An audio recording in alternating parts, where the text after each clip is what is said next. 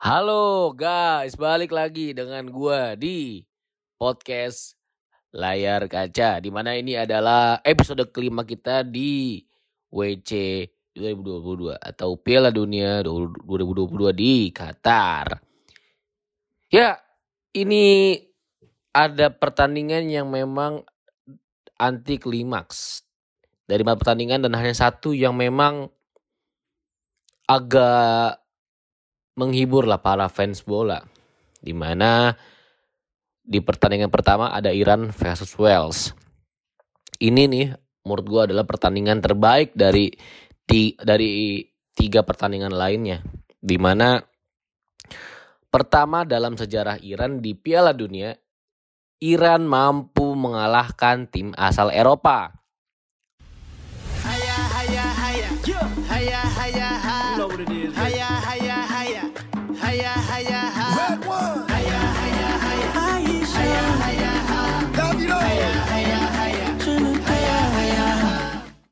Well, memang jika dilihat dari peringkat FIFA, Iran 20, Wales 19. Ya memang sih tipis-tipis, tapi ini bagi gue adalah sebuah tuh kebanggaan bagi tim Asia yang seenggaknya dia bisa berbicara lah banyak.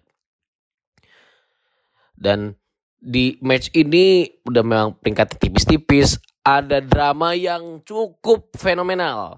Nih, di mana pada menit 86 Wales bermain dengan 10 orang saja karena Hennessy kartu merah. Dan ini ada drama yang cukup kental nih guys. Pertama itu ada kartu kuning. Nah, ini prosesnya cukup menarik. Pertama kartu kuning Hennessy karena dia membuat clearance atau sapuan yang sangat reckless lah, apa sih ceroboh. Dan akhirnya setelah wasit mengecek VAR, akhirnya memutuskan bahwa kartu merah menit 86. Dan ini tentu, saja- tentu saja membuat Iran semakin berpeluang untuk menang. Dan akhirnya menang di menit 98 dari gol Chesmi dan dari dan juga di gol 90 plus 1 gol dari Rezaian yang mana asis dari Teremi. Yoi, Teremi tuh suka banget gua. Dan ini membuat Iran ada di peringkat kedua di grup B dengan 3 poin dan juga membenamkan Wales menjadi juru kunci dengan hanya satu poin saja. Ya memang bisa dibilang secara permainan Wales lebih menguasai tapi Iran juga tidak bisa dilihat sebelah mata aja. Bahkan sebenarnya Iran udah bikin gol di menit 15 dari gol Za- gol Izadeh tapi ya dianulir karena ada offside. Nah, ini cukup drama cukup kental. Menit 5 menit 15 ke VAR, nggak gol, menit 86 kartu merah kipernya kan Hennessy. Dan juga gol tercipta di 90 plus 8 dan 90 plus 11. Wah, ini pertandingan yang paling penuh dengan drama. What a drama in this match.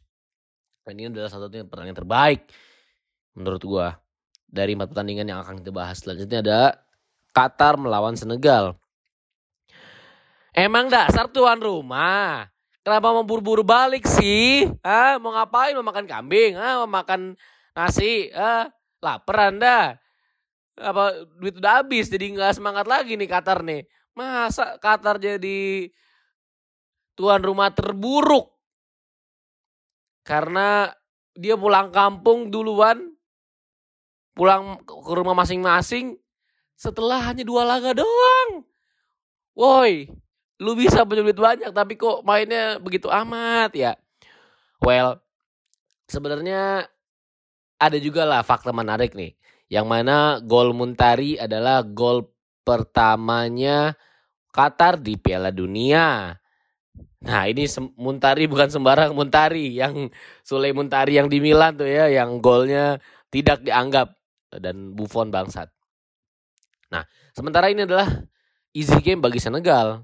Ya meski bermain tanpa Mane di Piala Dunia ini tapi Senegal menjadi tim yang hebat juga nih.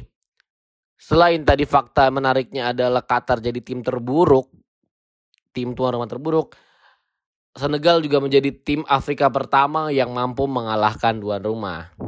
Ya memang bukan kelas Asia, terutama Qatar ya. Untuk bermain di Piala Dunia. Tapi namanya tuan rumah ya pasti dapat jalur giveaway. Lalu ada Belanda versus Ekuador. Ini Belanda juga mainnya ada dua tim besar nih selanjutnya.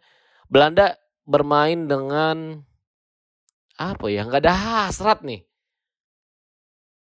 Kenapa kenapa gue bilang nggak ada hasrat? Skor imbang hingga akhir laga satu sama. Yang pertama ada gol dari Gakpo di menit 6 dan juga ada gol penyeimbang dari Ener Valencia. Ini gokil. Tapi Gakpo juga jadi sorotan nih guys. Dua pertandingan, dua gol. Yang mana sebelumnya dia udah bikin 13 gol dan 17 assist untuk PSV dan dilanjutkan lagi performanya di timnas Belanda.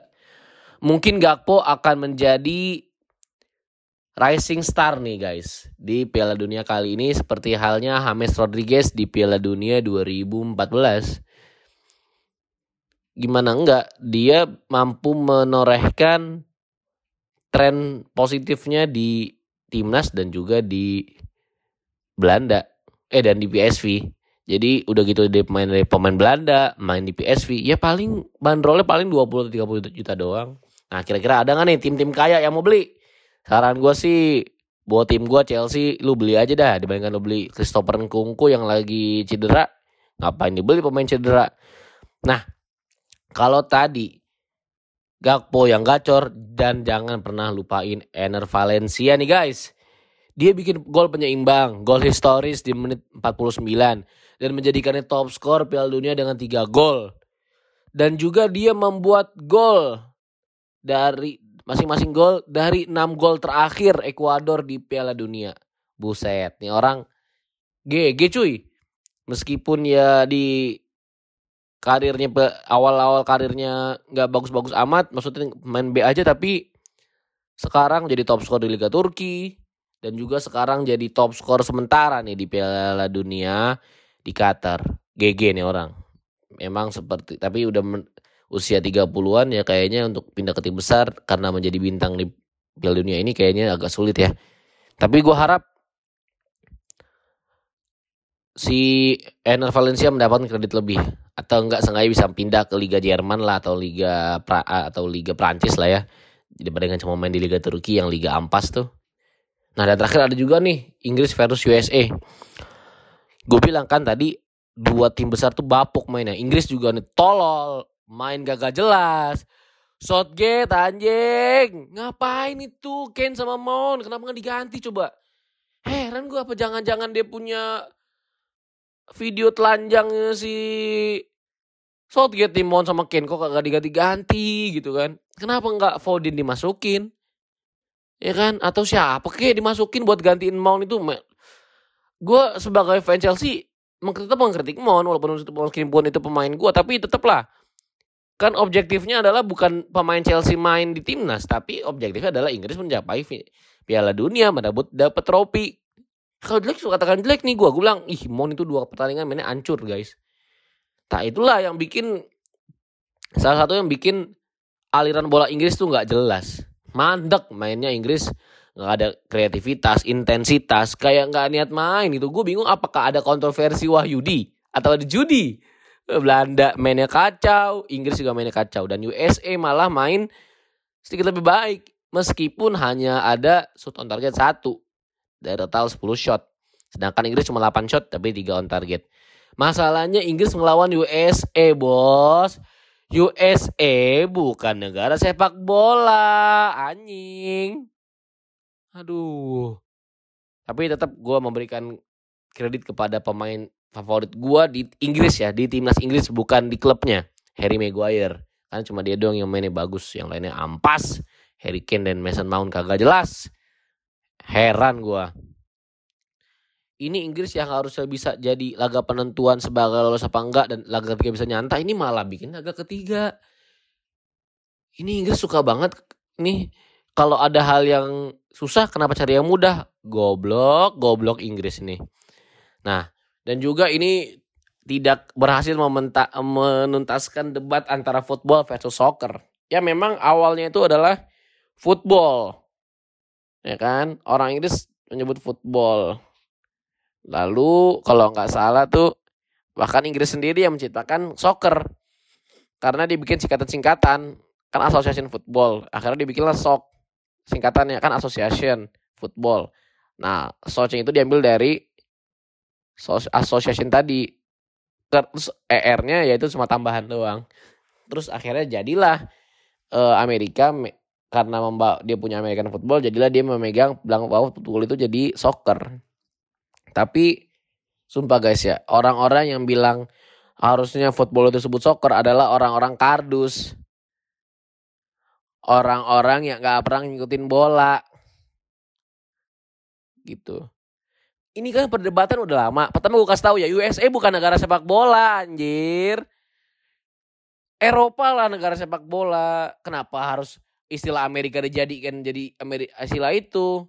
Ya ngapain gitu kan? Ini orang-orang tolol doang nih perdebatan-perdebatan soccer udah jelas. Di mana-mana football. Spanyol, di Jerman, di Prancis. Semua ngomong football. Ya kan? FIFA juga kebanyakan apa? Football.